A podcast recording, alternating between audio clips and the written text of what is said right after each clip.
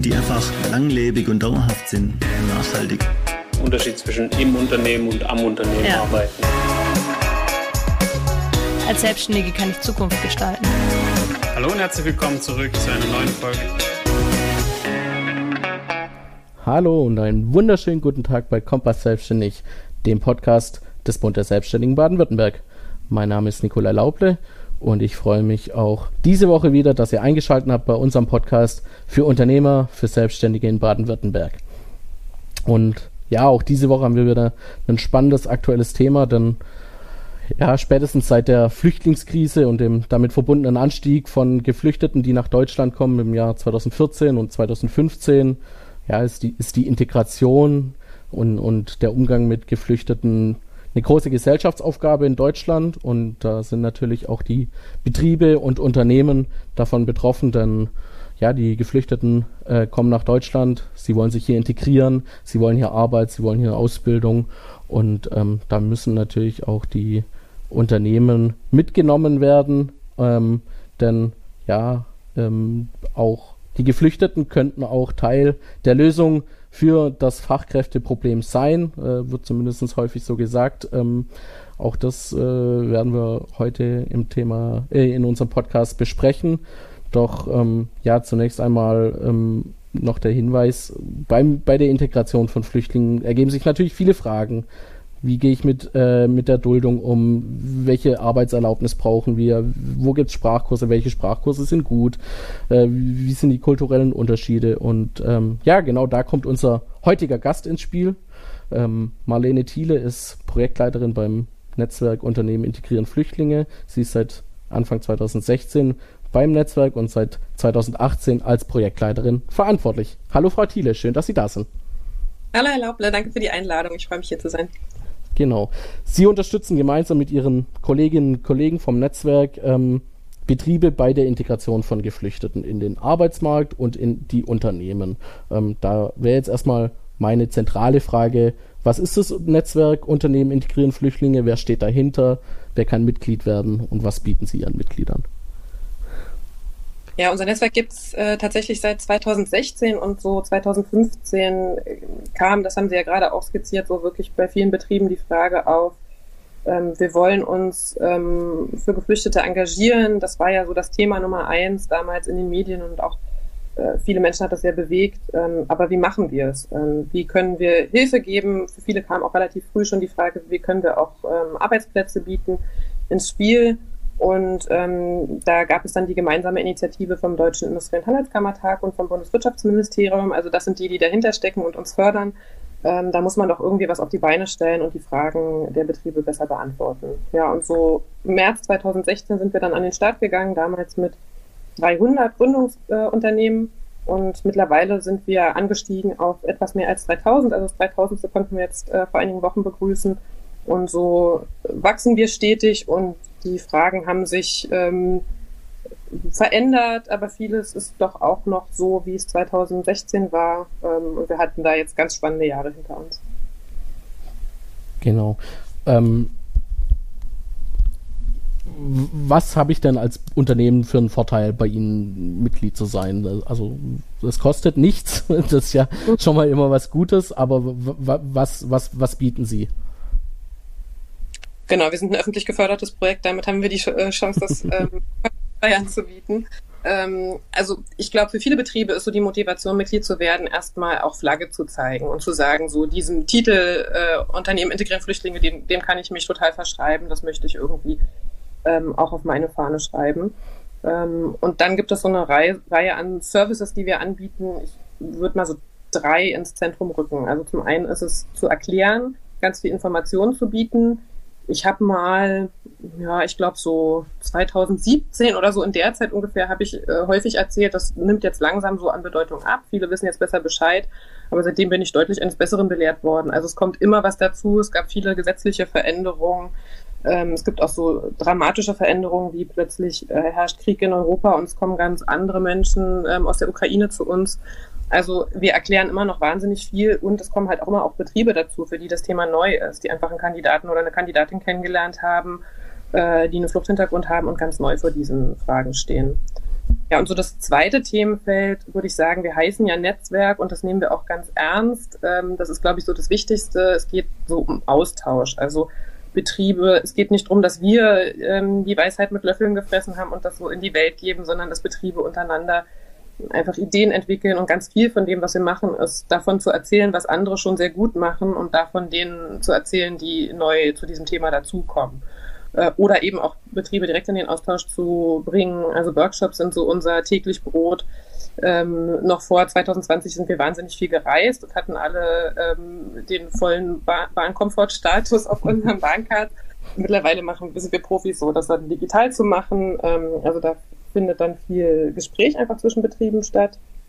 Und das dritte Themenfeld ist ein kleines, aber doch auch ganz feines, ist, dass wir einfach so Geschichten erzählen. Also wir kriegen viele Presseanfragen ähm, oder bringen auch Betriebe ähm, auf Podium, Podien vermitteln sie als Redner. Also einfach so, gerade weil diese Debatte ja häufig auch sehr emotional geführt wird, welche Rolle spielen Geflüchtete in Deutschland, ist es so ein bisschen unser Selbstverständnis, dass wir so Alltagsgeschichten erzählen, wie Integration in Betriebe jeden Tag funktioniert, dass es da Schwierigkeiten gibt, die aber auch jeden Tag äh, richtig gut gelöst werden.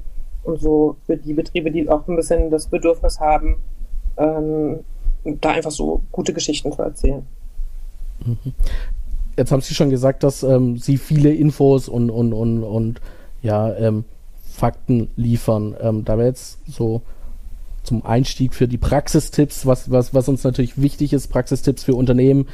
Ähm, ich als Unternehmen habe eine Stelle frei, das kommt aktuell leider sehr oft vor und kann die im normalen Arbeitsmarkt um es jetzt mal sozusagen nicht besetzen und äh, habe mich dazu entschieden. Ich möchte gern äh, oder für mich besteht die Möglichkeit, einen Geflüchteten einzustellen. Wo wende ich mich als erstes hin? Ähm, wo finde ich die äh, Bewerber? Ähm, wer wer wäre da meine erste Ansprechstation? Also da ist mein Eindruck, da gibt es gar nicht so den einen goldenen Weg. Die Geschichten, die wir kennen, die sind auf ganz unterschiedlichen Pfaden zustande gekommen. Also ganz viele so auf dem auf so Standardwegen. Es gab einfach eine Ausschreibung und ein mhm. Kandidat, der sich äh, gemeldet hat, hatte zufällig Fluchthintergrund. Das ist vielleicht auch gar nicht im allerersten Punkt so Zentrum des Gesprächs gewesen, sondern das kommt dann halt erst zum Tragen, wenn plötzlich sich die Frage stellt, hat derjenige eine Beschäftigungserlaubnis oder ähm, darf der eigentlich an einer Ausbildungsförderung teilnehmen und so. Ähm, das ist so ein ganz häufiger Weg. Ähm, was wir als guten Pfad kennen, ist auch sich wirklich Profis an die Seite zu holen, die so regional verankert sind. Also wir empfehlen immer gerne das ähm, äh, Projekt Willkommenslotsen und Willkommenslotsinnen.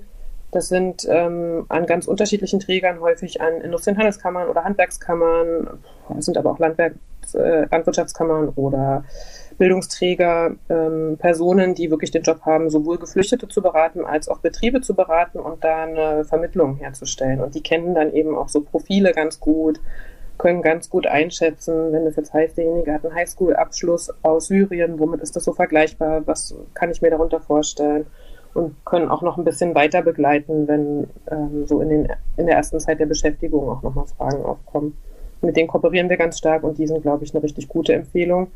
Ja, und zuletzt, was ich so aus den letzten ja, Monaten und Jahren gelernt habe, ist, dass mittlerweile tatsächlich auch die Arbeitsagenturen und Jobcenter ganz gut darin geworden sind, äh, Geflüchtete zu vermitteln. Also das ist so ein Weg, den, von dem wir auch ganz häufig hören, dass so auf dem Wege Kennenlernen zustande kam. Okay, also der, auch der klassische Weg funktioniert da auch. Genau, also viele Geflüchtete sind ja schon lange in Deutschland und rücken deshalb immer mehr so klassischen Pfade auch der äh, Bewerbungswege. Hm. Ja.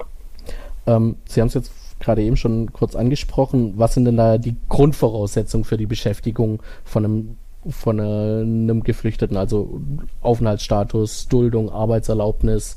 Ähm, was sind da die Grundvoraussetzungen? vor allem, wo ist da vielleicht auch, oder wo gibt es da Unterschiede zwischen Praktikum, Ausbildung und, und einer Festanstellung? Ähm, da wäre es noch, ja, das würde mich mal interessieren. Mhm, also äh, ganz wichtig ist äh, für alle ähm, aus dieser Zielgruppe, dass eine Beschäftigungserlaubnis in irgendeiner Form vorliegen muss und die muss auch auf dem Aufenthaltsdokument stehen und die muss ich auch äh, in Kopie in die Personalakte legen, weil im Zweifel kann der Zoll kommen und das überprüfen und dann muss ich eben in der Lage sein nachzuweisen, die Person hat eine Beschäftigungserlaubnis.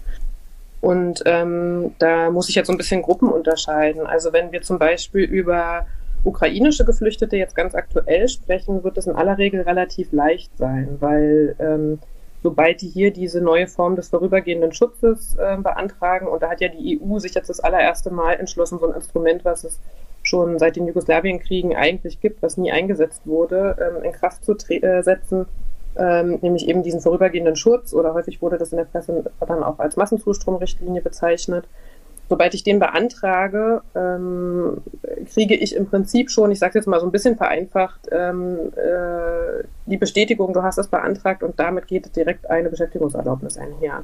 Also für diese Gruppe ist es ganz einfach. Und eine zweite Gruppe, für die es auch sehr leicht ist, sind die, ähm, die einen Asylantrag gestellt haben. Ähm, das sind dann in aller Regel eben Personen, die nicht aus der Ukraine kommen, weil die in aller Regel keinen Asylantrag stellen werden. Das sind ja so ein bisschen zwei unterschiedliche Systeme, auf die ich mich immer beziehen muss. Also sagen wir mal, jemand, der aus Syrien gekommen ist, einen Asylantrag gestellt hat und einen positiven Bescheid bekommen hat, hier Asyl bekommen hat, der wird auch äh, in aller Regel ähm, arbeiten dürfen. Der kriegt dann so eine Chipkarte, da steht dann drauf Erwerbstätigkeit gestattet und alles ist einfach. Und die zwei Gruppen, wo es in der Tat schwierig ist, das sind Geduldete und Gestattete Gestattete sind, also Personen mit Aufenthaltsgestattung sind diejenigen, die noch im Asylverfahren sind, wo wir also noch nicht wissen, wie geht es dann eigentlich aus. Die haben eine, eine, mehrmonatige Wartefrist, bis sie eine Beschäftigungserlaubnis bekommen und müssen die auf jeden Fall bei der Ausländerbehörde beantragen.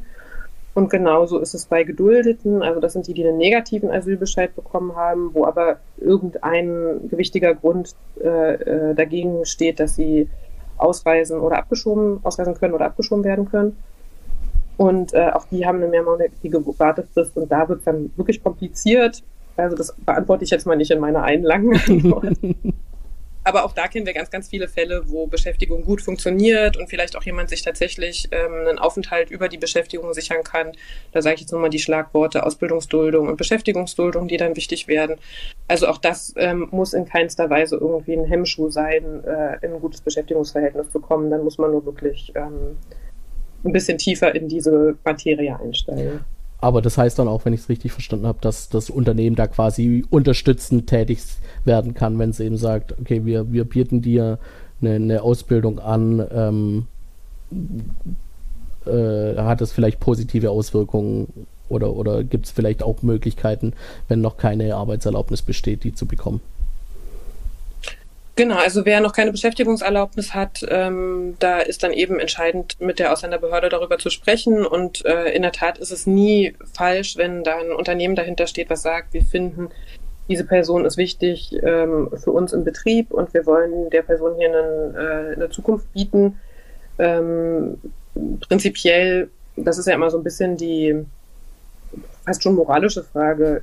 Äh, gibt es jetzt einen Übergang von Asyl zu, äh, man ist hier wegen Asyl und man ist hier ähm, über ein Beschäftigungsverhältnis und es wurde ja politisch auch extrem stark diskutiert in den letzten Jahren.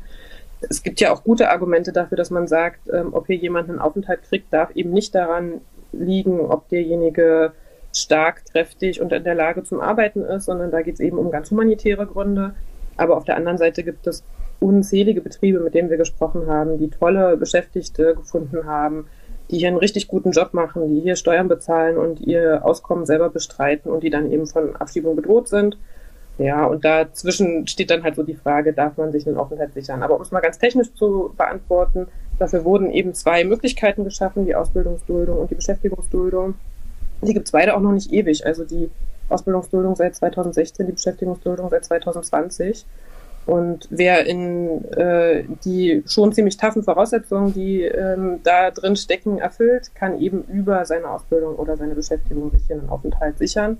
Und ich glaube, da werden die nächsten Monate auch nochmal sehr spannend, weil der Koalitionsvertrag der neuen Regierung hat da auch äh, eine Reihe ganz spannender Erleichterungen angekündigt. Und da warten wir jetzt gespannt drauf, wie die dann aussehen werden. Okay. Ähm, ein wichtiges Thema ist, glaube ich, auch immer wieder die, die Anerkennung von ausländischen Abschlüssen, das heißt jetzt Schulabschluss, Ausbildung, Studium. Ähm, wie können da Unternehmen zum einen unterstützend sein? Wie können Unternehmen vielleicht auch selber ähm, ja die Kompetenzen, die Fähigkeiten einschätzen? Ich meine, ähm, wenn, wenn heute ein Elektriker irgendwie äh, eine Bewerbung bekommt von einem, von einem deutschen Schüler, der sieht, er hat mittlere Reife mit 2,3, der weiß, was ihn erwartet, quasi. Ähm, was erwartet mich aber beim syrischen Flüchtling, der eine 2,3 auf seiner, in seiner Highschool gemacht hat? Gibt es da Möglichkeiten, das irgendwie einschätzen zu lassen? Also da ist, glaube ich, tatsächlich das Gespräch mit denen, die, die da Routine haben und schon viele Fälle gesehen haben, total hilfreich. Also mhm. Ähm, da sind so Organisationen wie die Willkommenslotsen, glaube ich, total ähm, gute Ansprechpartner. Ähm, was wir von ganz vielen Betrieben hören, ist, ähm, dass sie diesen Umstand schon so ein bisschen kennen. Also ich weiß nicht, ob Ihnen diese, äh, das auch schon an vielen Stellen begegnet ist. Äh, man weiß eben von einem Zeugnis nicht so perfekt, wie ist die Person. Und gerade wenn es um junge Menschen geht, ist da auch noch viel Entwicklung vor den Leuten. Mhm. Und ähm, man muss ohnehin so seine Wege und Maßnahmen finden, um gut rauszufinden, ist jemand zuverlässig, kann der sich hier begeistern, ähm, hat er auch einfach Lust und Freude an dem Beruf. Ähm, und da ist, glaube ich, so ein Klassiker, dass das gemeinsame Arbeiten erproben total hilfreich ist. Das gilt für Geflüchtete sicherlich noch deutlich mehr, weil man ja auch davon ausgehen muss, das ist so ein beiderseitiges sich kennenlernen. Also auch Geflüchtete, die hierher kommen und vor der Frage stehen, will ich Zerspannungsmechaniker werden und dafür eine duale Ausbildung machen, ähm, aus ihren Herkunftsländern im Zweifel nicht genau wissen, was das bedeutet und was das hängt. Jetzt stelle ich mir die Frage, wissen das alle, die in Deutschland aufgewachsen sind, jungen Leute wahrscheinlich Genau, die nicht. Frage hatte ich mir gerade auch gestellt. Schwierigkeit da mal größer. Und ähm, deshalb ist so gemeinsames Arbeiten und da kennen wir klar Praktika, ähm, auch die Einstiegsqualifizierung, für die um die es um eine Ausbildung geht, ist, glaube ich, so ein ganz beliebtes Instrument, von dem wir viel Positives hören. Also einfach vor der Ausbildung noch mal ein Jahr ähm, ja wirklich Erprobungen, in der auch die Berufsschule schon besucht werden kann und so sprachliche ähm, Schwierigkeiten man einfach irgendwie auch aufholen kann, wenn man die Chance hat, zweimal dieses erste Jahr zu erleben. Ja, also das sind so Instrumente, die sehr hilfreich sind. Wenn es jetzt wirklich um die Berufsanerkennung geht, dann kommen wir ja in so einen relativ äh, stark reglementierten Bereich. Also das wird natürlich vor allem für diejenigen extrem wichtig, weil verpflichtend die in reglementierten Berufen unterwegs sind, die irgendwie einen medizinischen Beruf äh, äh, ergreifen wollen und den in ihrem Herkunftsland, aus ihrem Herkunftsland schon mitbringen und sagen, ich will ich mir anerkennen lassen. Ähm, da sind ja dann immer die zuständigen Stellen, die, die wichtigen Ansprechpartner, also die Kammern und, ähm, und die Stellen, die dann eben für die Anerkennung relevant sind. Das wird meiner meinem Eindruck nach jetzt immer relevanter für Geflüchtete, weil die halt eben nicht in reglementierten Berufen unterwegs sind. Weil so das Ankommen und erstmal Erfahrungen suchen so sehr Priorität hatte. Und mhm. jetzt so die Frage, ich habe aber eigentlich auch äh, tolle Erfahrungen aus dem Herkunftsland und kann ich mir die nicht anerkennen, vielleicht jetzt einfach so auch peu à peu dann an Bedeutung gewinnt. Und da sind Betriebe, die schon Geflüchtete in Beschäftigung haben und sagen, ich würde auch bei der Anerkennung unterstützen, natürlich, weil Sie auch die Frage gestellt haben, wie kann man da unterstützen, natürlich total relevant. Also dann irgendwie auch jemanden darauf hinzustupsen und zu sagen, kannst du dich vielleicht auch weiterentwickeln, kannst du vielleicht das, was du schon mitbringst, irgendwie auch ähm, nutzen, um, um hier irgendwie auch einen Titel zu gewinnen, der, der dich, ähm, der dir ganz andere Chancen auch auf Beschäftigung bei uns im Betrieb äh, eröffnet. Und vielleicht zuletzt zu der Frage, wie können Sie helfen? Da ist dann auch das große Feld Anpassungsqualifizierung, glaube ich, sehr spannend. Also wenn jemand ähm, durch ein Anerkennungsverfahren geht, kriegt er, kann er nicht nur schwarz-weiß, äh, du kriegst volle Anerkennung oder du kriegst, das ist, äh, passt gar nicht zusammen, null Anerkennung, sondern da gibt es eben auch noch die Grauzone dazwischen, wo es so eine teilweise Anerkennung gibt und wo dann im Anerkennungsverfahren definiert wird, was man noch so an Erfahrung braucht. Und wenn das so betriebliche Praxis ist, braucht es eben auch einen Betrieb, äh, bei dem das stattfinden kann. Und da sich zu engagieren und zu sagen, ich bin auch jemand, der gern Leute auf diesem Weg nachqualifiziert, ist auf jeden Fall, glaube ich, ein ganz spannendes Feld für Engagement und auch sicher eins, wo man mit äh, zukünftigen Fachkräften dann ins Gespräch kommt. Hm. Jetzt haben wir schon viel von, von der betrieblichen Unterstützung gesprochen. Ähm, was sehen Sie denn da an außerbetrieblichen Unterstützung, die aber auch durch Unternehmen passieren kann, für wichtig, sei es jetzt bei Behördengängen, wirklich ganz klassisch Integration in die neue Umgebung, in die Gesellschaft, Ansprechpartner sein für einen äh, Geflüchteten, der jetzt auch in einer ja, komplett neuen Situation ist und da ja teilweise auch überfordert ist. Hm, ja, absolut. Also wir stellen diese Frage tatsächlich unseren Mitgliedsbetrieben so einmal im Jahr in einer kleinen Mitgliederbefragung. Ähm, Und eine der Fragen ist auch immer, in welcher Form leistet ihr Unterstützung und wie sieht die dann aus? Und das ist tatsächlich immer sehr breit gestreut. Also das ist wirklich so von bis Sprachkurse anbieten, bei Behördengängen unterstützen, ähm, äh, auch bei der Wohnungssuche helfen. All solche Sachen kommen davor. Ich würde mal sagen, das ist alles kein Muss. Also ich will jetzt die Messlatte nicht so wahnsinnig hoch äh, hängen und sagen, drunter geht's nicht. Ähm, ganz oft habe ich den Eindruck, dass da einfach dann so, so eine menschliche Verbindung entsteht und deshalb und der Betrieb irgendwie merkt, da ist jemand, der vielleicht auch nicht so die familiäre Anbindung hat und nicht die Chance hatte, sich schon über Jahre hinweg hier einen Freundeskreis aufzubauen und deshalb einfach so ein menschliches Bedürfnis, da ganz viel zu helfen. Aber das kann, kann eben auch über Unterstützungsstrukturen organisiert werden. Was ich richtig oft gehört habe, ist, dass unglaublich viel dranhängt und viel Positives geschieht, wenn jemand einfach so eine private, irgendwie einen Freundeskreis hat oder einfach so Bezug auch äh, gerade so im Themenfeld ähm, Sprache lernen. Also ich habe gerade erst in der letzten Woche mit einem jungen Mann, der seine Malerlehre erfolgreich abgeschlossen hat im letzten Jahr gesprochen und der hat gesagt, für ihn war das ganz wichtige Thema so Sportverein und daraus ist für ihn dann im Prinzip alles, was jetzt in den letzten Jahren richtig gut gelaufen ist, entstanden. Und ähm, ich glaube, da muss man schon echt ein guter, gut organisierter Betrieb sein, sein, um sowas dann auch auf dem Schirm zu haben und sowas mhm. irgendwie mitzudenken. Aber so solche Betriebe begegnen mir in meinem schönen Arbeitsalltag, wo ich natürlich das Glück habe, immer mit sehr, sehr engagierten Menschen zu sprechen, richtig oft. Also mhm. das ähm, ist so, glaube ich, ein Thema, was viele Unternehmen dann auch auf dem, auf dem Schirm haben. Also da nicht nur quasi ins Unternehmen integrieren, sondern wirklich komplett in die Gesellschaft, dass, dass die sich willkommen fühlen einfach ein bisschen mitzudenken, was sind so Selbstverständlichkeiten, die wir hier, wo wir sagen, das ist doch total klar, ähm, wo, was so Quellen sind, um vielleicht auch mal eine Freundschaft zu schließen und so, dass man immer mal hinterfragt, was sind eben, was ist eben doch nicht so selbstverständlich und da gebe ich mhm. irgendwie mal einen Tipp oder stell mal irgendwie einen Kontakt her oder nehme jemanden mal mit oder stell wen vor oder weil wir so viel über Ausbildung gesprochen haben, für, für Auszubildende, die mit Fluchthintergrund in Betrieb kommen, sind natürlich die anderen Azubis total eine Quelle ganz viel, von ganz viel Unterstützung und Anbindung und da vielleicht irgendwie ein bisschen Strukturen zu schaffen, sei es ein Ausflug oder sowas. Das machen ja ganz viele Betriebe schon seit Jahren, weil sie wissen, dass so eine, so eine Gruppendynamik da total hilfreich sein kann. Und davon profitieren Geflüchtete schon nochmal ganz besonders. Mhm. Ähm, jetzt mal so konkret, was sind denn so aus Ihrer Erfahrung die typischen Probleme von, von kleinen und mittelständischen Unternehmen bei der Einstellung von, von oder Einstellung und Beschäftigung von Geflüchteten? Also gibt es da irgendwas, wo, wo beispielsweise große Unternehmen, die sie ja auch in, in ihrer Mitgliedschaft haben, Mitgliedschaft haben, ähm, besser umgehen können als, als ja die Kleinen und oder vielleicht auch andersrum können die Kleinen besser mit ähm, mit bestimmten Problemen umgehen und und ähm, ja was was sind da Ihre Erfahrungen? Also den zweiten Teil der Frage finde ich tatsächlich ähm, sehr spannend, denn, äh, weil ich, das ist auch so was, wo ich mich ähm, eingangs, als ich ähm, mit dem Job in diesem Netzwerk angefangen habe, ein bisschen geirrt habe. Also ich glaube, ein bisschen war unsere ähm, Einstellung so, wir machen jetzt ein Netzwerk eben, was ganz unterschiedliche Branchen und ganz unterschiedliche Größenklassen, also sind wirklich so ganz kleine Friseurbetriebe und äh, riesige DAX-Konzerne äh, sind Mitglied bei uns was die zusammenbringt. Und da war so ein bisschen unsere These, die, die eine große Personalabteilung, eine große Rechtsabteilung haben, die da große Programme auch auf die Beine stellen können, die ähm, können Erfahrungen sammeln und die dann weiterreichen an die, die eben diese Strukturen nicht ohne weiteres stemmen können.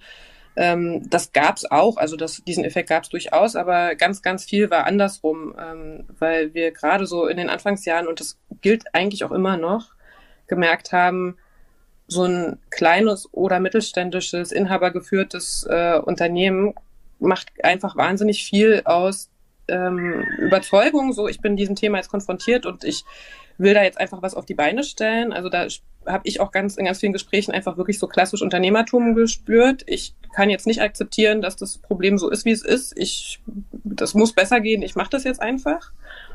Und dann, wenn die Entscheidung einmal äh, gefällt ist, dann wird das eben durchgezogen, dann werden die Probleme dann bearbeitet, wenn, wenn sie sich stellen und dann wird das so Schritt für Schritt angegangen und man, man nähert sich der Lösung an, wo natürlich irgendwie auch nachvollziehbarerweise in einem Konzern immer viele Schleifen vorher führen müssen. Man muss dann im, im Vorfeld klären, ähm, wie, wie lösen wir das, was passiert, wenn das passiert, äh, was wenn und irgendwie Szenarien durchspielen.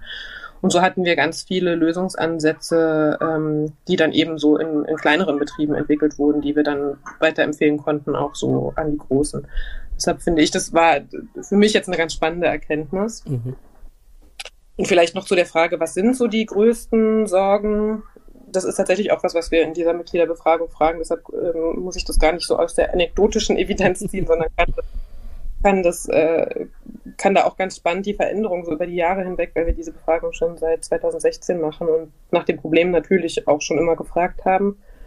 Ähm, und da ist an Platz eins so in den Anfangsjahren immer Sprache gewesen. Das hat dann interessanterweise ein bisschen an an Dringlichkeit und Dramatik verloren. Also eigentlich ein schöner Effekt. Schien offensichtlich immer besser lösbar zu, äh, zu werden, aber hat es schon immer so unter die Top 3 geschafft. Sprache ist auf jeden Fall ein großes Thema und ist auch eine Schwierigkeit, die sicherlich ähm, diejenigen, die jetzt schon lange Erfahrung mit Geflüchteten machen, mit denen ein, die jetzt Geflüchtete aus der Ukraine beschäftigen, weil das, glaube ich, so eine Schwierigkeit ist, die sich für alle stellt.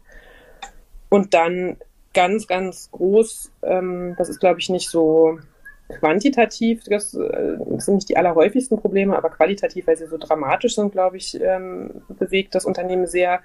Sind so, wie lange kann jemand bleiben, wie ist die Bleibeperspektive, ist jemand von Abschiebung bedroht? Das ist ein ganz großes Thema. Und was ist interessanterweise, wir haben die Frage nicht von Anfang an gestellt, aber sobald wir sie mit aufgenommen haben, ich glaube vor zwei Jahren, wenn ich mich nicht täusche, hat sie sofort Platz 1 erobert, ist ähm, Probleme in der Berufsschule und Probleme mit Prüfungen für die, die in Ausbildung sind. Und das finde ich deshalb besonders interessant, weil ja nicht alle Betriebe, die wir befragen, Ausbildungsbetriebe sind. Und trotzdem hat das so alle, all die allgemeingültigen Probleme hinter sich gelassen. Also ein mhm. ganz großes Themenfeld ist, ein Azubi, mit dem klappt super gut im, im Arbeitsalltag, aber in der Berufsschule ist die Sprache so schwierig und wie kommt er durch die Prüfung, obwohl er praktisch so gut ist, wie schafft er es durch die theoretische Prüfung? Das ist ein ganz großes Themenfeld, mit dem wir uns auch beschäftigen. Ja, das sind, glaube ich, so die Hauptpunkte. Und, und gerade bei dem Berufsschulproblem gibt es wahrscheinlich auch nicht die eine Lösung, die dann für alle passt. Da muss dann ja wahrscheinlich jeder Einzelfall betrachtet werden, wie, wie, wie der Geflüchtete unterstützt werden kann. Ja, also was ich so mitgenommen habe, das ist, glaube ich, auch ein Zitat eines ähm, Mitgliedsunternehmens von uns, ist Prüfungsvorbereitung beginnt an Tag, spätestens an Tag eins der Ausbildung. Und das ist, glaube also so Workshops zum Thema Prüfungsvorbereitung sind so unser Dauerbrenner. Die bieten wir mehrmals im Monat an, meistens so gemeinsam mit verschiedenen Kammern. Ähm, und da ähm, kommen wir sowohl ins Gespräch mit äh, Ausbilderinnen und Ausbildern, ähm, die mit Geflüchteten arbeiten, als auch mit den Azubis selbst, die einen Fluchthintergrund haben und tauschen uns so über Tricks und Kniffe aus. Und ähm, das ist tatsächlich so der größte Stellhebel, den man hat, sich richtig früh und richtig intensiv vorzubereiten. Also der Alltag eines Azubis mit Fluchthintergrund ist echt voll. Da den vorhin genannten Sportkurs noch unterzubringen, muss man dann auch schaffen. Ähm, und solche größeren Fragen wie Prüfungserleichterung, einfache Sprache in Prüfungen, das sind dicke Bretter, an denen wir jetzt auch schon seit einer Weile bohren und mit vielen im Gespräch sind, aber das ähm, wird als kurzfristige Lösung nicht so ohne weiteres funktionieren. Prüfung, gute Prüfungsvorbereitung ist da, glaube ich, so das wichtigste Instrument. Wobei das natürlich für alle Azubis gilt. ich glaube, das Allermeiste, was wir so, das ist auch, ein, finde ich, eine ganz interessante Erkenntnis, ähm, so Betriebe, die sich sehr für Geflüchtete engagieren, haben, sagen uns ganz oft, na ja, irgendwie, das sind jetzt so Fähigkeiten, die haben wir eigentlich schon immer gebraucht und entweder wir konnten das schon und machen das jetzt halt einfach noch ein bisschen intensiver oder wir haben jetzt hier irgendwie Sachen gelernt, wo wir feststellen, hm, naja, so eine so ein Freitagsgespräch zwischen Ausbilder und Azubi ist eigentlich für alle wichtig, um nochmal den Lernstoff der Berufsschule zu reflektieren, gemeinsam darüber zu sprechen, was habe ich verstanden und was nicht. Und das hängt eben nicht nur an der Sprache und auch Azubis, die in Deutschland geboren sind, haben manchmal Schwierigkeiten mit Fachsprache und Schwierigkeiten mit Sprache, wo man gar nicht drauf kommt. Ähm, also sowas habe ich schon total oft gehört. So, das haben wir jetzt, haben wir festgestellt, äh, hätten wir eigentlich schon längst drauf kommen müssen, haben wir jetzt für alle ausprobiert. Solche solche Erkenntnisse gibt es, glaube ich, in dem Themenfeld total oft, ja. Ähm, dann haben Sie jetzt noch das Sprachproblem angesprochen. Klar, da gibt es natürlich verschiedene Anbieter für Sprachkurse, die sind ja teilweise auch verpflichtend für die Geflüchteten. Aber wie mhm. kann da ein Unternehmer ähm, ja, oder eine Unternehmerin unterstützend sein äh, für die Geflüchteten? Also da gibt es ich glaube, so zwei wichtige Wege. Das eine ist tatsächlich die Frage, sich zu stellen, will ich selber Sprachkurse organisieren? Das begegnet uns nämlich nicht so selten. Mhm. Und es kann sein, entweder ein Betrieb macht das wirklich total in Eigenregie und das sind dann selten ganz kleine, aber auch nicht unbedingt die ganz großen. Also da sind auch viele, viele Mittelständler dann aktiv geworden, die dann wirklich sagen, also ähm, zum Beispiel ein Handwerksbetrieb, den ich kenne, ein relativ großer, schon Mittelständler, also jetzt nicht so ein ganz kleiner ähm, äh, Betrieb um die Ecke, aber die haben dann so pensionierte Gymnasiallehrer äh, angestellt, die dann Nachhilfeunterricht und auch Sprachunterricht geben und die sie einfach so aus dem Bekanntenkreis kannten. Ich glaube, das war tatsächlich die äh, sogar die Gymnasiallehrer der, der Kids, der des Geschäftsführers und dann war klar, der geht in Rente und dann kam man so ins Gespräch. Ähm, also sowas selber auf die Beine zu stellen, kann wahnsinnig viel bewegen. Aber und äh, vielleicht da noch als Ergänzung, das muss vielleicht auch nicht unbedingt allein sein. Also ich habe auch schon von Betrieben, die so in einem Gewerbegebiet zusammenarbeiten, gehört ähm, und die dann auf dem Wege gesagt haben, wir schließen uns mal zusammen und bieten hier einen Kurs an, weil wir haben hier alle ähm, Personen in der Belegschaft, die davon profitieren können. Und der andere Weg, den ich aber auch extrem wichtig finde, ist zu gucken, wie können die öffentlich geförderten Sprachkurse, von denen es auch richtig spannende und gute gibt, wie können wir dazu beitragen, dass die so passend sind, dass unsere Beschäftigten daran teilnehmen können, weil das auch immer auch eine große Schwierigkeit ist. Also man muss sich ja vorstellen, man hat jetzt so verschiedene Leute im Betrieb, die haben, kommen aus unterschiedlichen Herkunftsländern, haben da unterschiedliche Sprachen gelernt, die haben ganz unterschiedliche Niveaus, wie sie Deutsch lernen dann will man ja möglichst, dass die nicht, nicht nur äh, richtig gut ähm, beim Bäcker äh, ein Brot kaufen können, sondern dass die eben auch die Fachsprache sprechen können. Das muss dann nochmal genau dazu passen. Und dann arbeiten die noch vielleicht im Schichtbetrieb irgendwie zu ganz unterschiedlichen Uhrzeiten. Und die müssen alle in einen Sprachkurs gebracht werden, der sie gut qualifiziert und mein Arbeitsort ist jetzt Berlin. Ich weiß, dass es hier schon schwierig ist und dann kann man sich halt mal ausmalen, wie das dann im ländlichen Raum ist, wo die Entfernungen dann auch dazu kommen und einfach die Zahl der Leute nicht so groß ist. Und ähm, da haben wir beobachtet, dass Betriebe da richtig viel bewegen können. Also vielleicht wirklich mal aufs Bundesamt für Migration und Flüchtlinge durchzugehen. Das BAMF ähm, ist ja verantwortlich für Integrationskurse, aber eben auch zum Beispiel für die neuen Berufssprachkurse für Auszubildende. Und das ist ein ganz interessantes neues ähm, Instrument, weil das wirklich so Prüfungsvorbereitung auch richtig mit in den Blick nimmt und Fachsprache vermittelt und wirklich so zugeschneidert auf Azubis ist, möglichst auch von den Kurszeiten, die da angeboten werden und so weiter.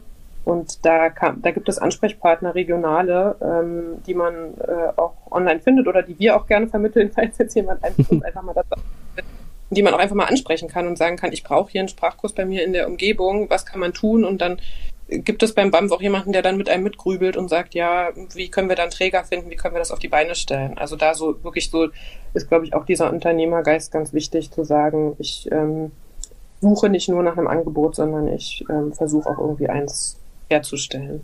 Mhm. Ähm, ja, wenn man als Unternehmer jetzt sich dazu entscheidet, einen Geflüchteten zu beschäftigen, in welcher Form auch immer, kann ich mir gut vorstellen, dass es da dann vielleicht auch mal aus der Belegschaft äh, Vorbehalte gibt oder Fragen, ähm, wie gehe ich damit um? Ähm, haben Sie da Erfahrungen? Ähm, Tatsächlich hören wir diese Geschichten selten, aber regelmäßig, so würde ich es mal sagen. Schon ein, schon ein Thema, was man auch nicht ähm, wegwischen äh, kann. Ähm, in den allermeisten Fällen äh, höre ich so als roten Faden aus den Geschichten, die wir dazu hören, heraus. Das ist so ein allgemeiner Vorbehalt, der super schnell verschwindet, wenn dann eine konkrete Person ähm, und ein echter Kollege oder eine Kollegin so dahinter steht. Ähm, und ähm, also bis hin zu Vorbehalte gegen eine Bevölkerungsgruppe verschwinden nicht unbedingt, ähm, aber man arbeitet dann trotzdem mit der Person total gut zusammen. Also ich habe auch schon von Geschichten gehört, wo, wo dann so äh, Sprüche kamen wie, ja, hier die Afghanen, aber ähm, äh, unser Kollege, der ist damit nicht gemeint. Der ist mhm. total in Ordnung, der ist spitze, aber nichtsdestotrotz ändert das nichts daran, dass es diese Vorbehalte gibt. Also ähm, man muss das schon, man muss da schon, glaube ich, eine sehr klare Haltung im Betrieb haben und das auch ähm, so Grenzen dessen, was diskutiert werden kann, aufzeigen. Also sagen, die Frage, ob hier jemand mit einem anderen kulturellen Hintergrund arbeitet, wird nicht diskutiert. Das entscheidet die Geschäftsführung und das äh, kommt nicht in Frage, dass wir das jetzt hier basisdemokratisch äh, diskutieren. Also irgendwie auch eine gewisse Klarheit. Ähm, aber auf der anderen Seite auch Dinge ansprechen, das Gespräch suchen, fragen, was steht dahinter. Ganz oft sind das Fragen der Fairness. Also das höre ich so als ähm, ganz oft als Bestandteil der Geschichten. Also dann geht es eben darum, wenn es da Erleichterungen und Unterstützungsangebote für Azubis mit Fluchthintergrund gibt, ähm, ist das fair, ist es ausgewogen, ähm, was gibt es da für andere, warum kriege ich nicht so eine Unterstützung? Ich hatte auch ein wahnsinnig schweres Jahr, meine Mutter lag im Sterben und mir ging es wahnsinnig schlecht, warum hat das keiner gesehen? Und dann gehört eben im Umkehrschluss auch dazu, wirklich, das, das ähm, fand ich ganz augenöffnend, so in, in Gesprächen dann auch wirklich zu gucken, was haben auch andere für Unterstützungsbedarfe. Also klare Haltung ist dann häufig, wir unterstützen diejenigen, die extra Unterstützungsbedarf hat. Und das führt dann manchmal dazu, dass nicht alle das Identische bekommen, sondern alle, die äh, Unterstützung brauchen, auch Zugang dazu haben und dann vielleicht auch ein bisschen die Augen zu öffnen, wer kann das eigentlich sonst noch sein, der hier Unterstützung braucht. Ja, und was, glaube ich, so ein typisches Klischeebild ist, ist, ähm, haben Azubis mit äh, Fluchthintergrund ähm, manchmal Schwierigkeiten mit Vorgesetzten zu arbeiten, die Frauen sind. Mhm. Und da würde ich sagen, ja, gibt es schon solche Fälle. Also solche Geschichten haben wir schon gehört. Und man muss halt dann auch einfach ein bisschen, das ist dann, glaube ich, ein bisschen eine ähnliche Antwort wie gerade, ein bisschen Verständnis haben, wenn da Menschen kommen, junge Menschen aus einer wahnsinnig verunsichernden Lage heraus, einer langen, äh, strapaziösen Flucht und ähm, Unsicherheit in ihrer Familie und die irgendwie mit ähm, bestimmten Bildern auch aufgewachsen sind. Was müssen die hier alles so an Anpassungsleistungen bringen und ist das realistisch, dass wir das irgendwie alles auf einen Schlag machen? So ein gewisses Verständnis und auf der anderen Seite aber auch eine klare Linie zu sagen, nee, das ist hier eine Selbstverständlichkeit bei uns im Betrieb und das wird nicht diskutiert. Also eine, eine klare Haltung sowohl gegen der, gegenüber der eigenen Belegschaft als auch gegenüber den Geflüchteten. Klar, äh, und Verständnis, irgendwie da einen guten Mittelweg zu finden zwischen diesen beiden Polen, mhm. ist dann, glaube ich, so der goldene Weg. Und das klingt wahnsinnig strapaziös, aber ist sowas, was ähm, im, im Alltag in ganz vielen Betrieben so auf ganz unterschiedlichen Ebenen, eben nicht nur von der Geschäftsführung aus, sondern irgendwie auch auf, im Kollegenkreis und auf Augenhöhe und Azubis untereinander und so weiter ganz viel verhandelt wird. Und Sie haben es ja so eingangs gesagt, das ist irgendwie auch eine große gesellschaftliche Aufgabe und die findet halt auch einfach ganz viel am Arbeitsplatz und äh, in Betrieben statt. Also da ist so das Unternehmen, der Betrieb, der, der Arbeitsort ist einfach so ein ganz wesentlicher Verhandlungsort, wo, wo diese gesellschaftliche Aufgabe so im, im Alltag verhandelt wird. Mhm. Mhm. Ähm, wir haben jetzt vorhin schon ganz kurz mal den Unterschied äh, in der aktuellen Situation und, und 2014, 15, 16 angesprochen.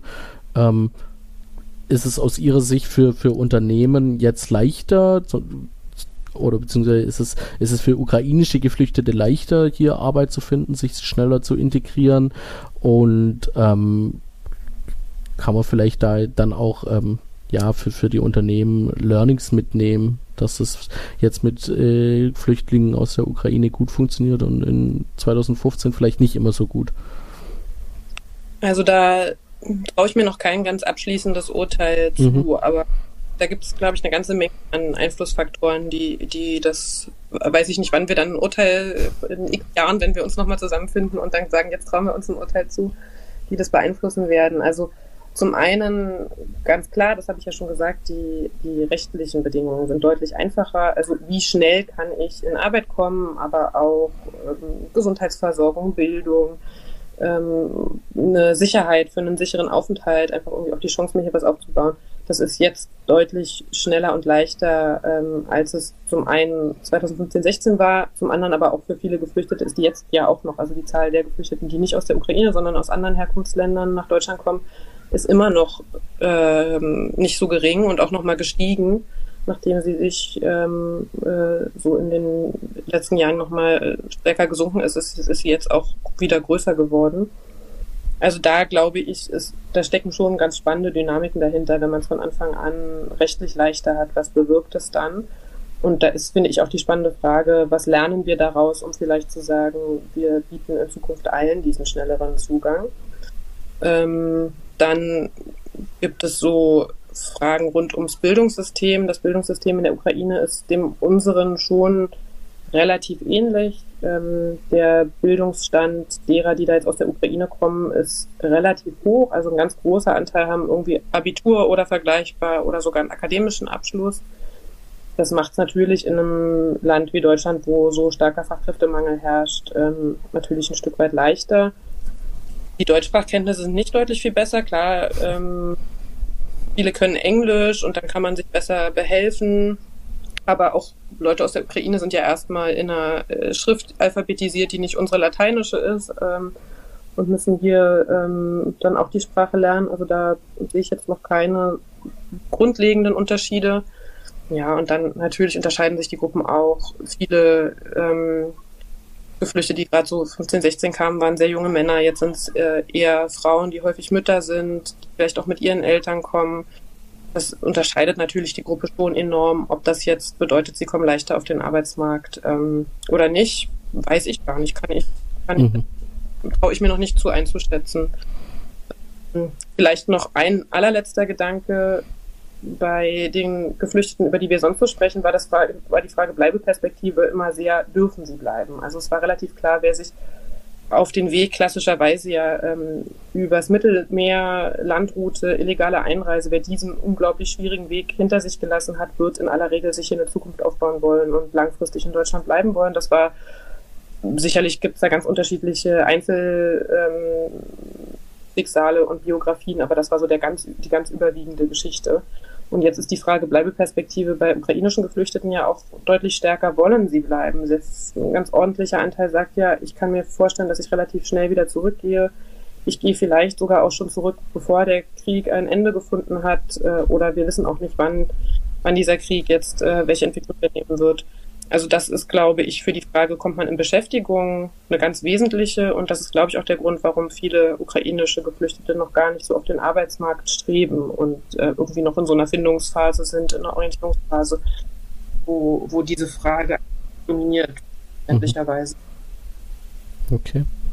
Ähm, jetzt so zum, zum Abschluss. Ähm, jetzt haben wir viel darüber gesprochen, was Unternehmen machen können, was, was, wie sie unterstützen können.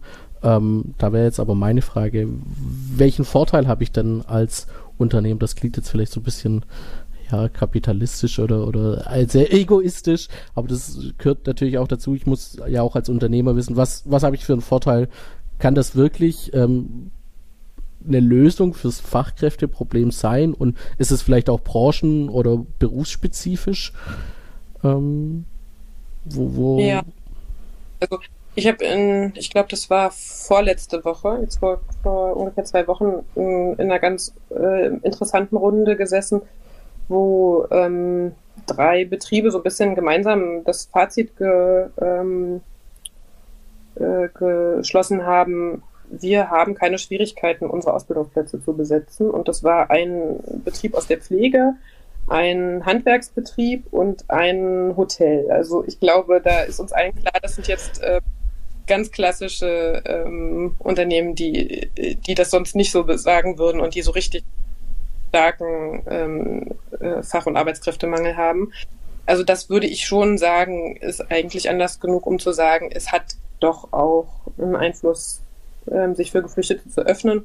Und ich glaube, es ist gar nicht mal so zahlenmäßig. Also ich habe mir fehlen 15 Leute und jetzt stelle ich 15 Geflüchtete ein sondern ich glaube, es ist ein bisschen subtiler, so äh, Betriebe, die sich dafür öffnen, Leute nicht danach zu, nur danach zu bewerten, was können die jetzt schon, was haben die im Zeugnis stehen, wo kann ich die jetzt hinsetzen, nie wieder angucken und sie machen ihren Job perfekt, sondern die sich dafür öffnen zu fragen, wo kann jemand sich hinentwickeln, ähm, was bringt der so für Begeisterung mit, wie, kann, wie können wir gemeinsam mit demjenigen zu einem Ziel kommen, die öffnen sich einfach irgendwie so insgesamt und, und schaffen sich Skills dran und dann ist ist sozusagen, ich habe weniger Fachkräftemangel und ich beschäftige Geflüchtete, so Symptom der gleichen Sache. Ja. Mhm. Die sind dann auch besser in der, in der Lage, mit Geflüchteten zu arbeiten.